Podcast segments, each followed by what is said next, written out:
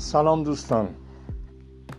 از امروز برنامه پادکست رو آغاز می‌کنیم و با برنامه اشعار و ادبیات و عرفان بحثمون رو شروع می‌کنیم تا ببینیم در آینده نزدیک به چه مرحله می‌رسیم و چه کارهایی می‌تونیم با هم انجام بدیم.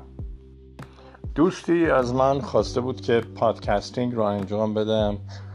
ولی از اونجایی که من با این برنامه آشنا نبودم و دفعه اولی که دارم این کار می‌کنم احتمالا اشتباهات و مشکلاتی پیش خواهد آمد که شما به بزرگواری خودتون خواهید بخشید.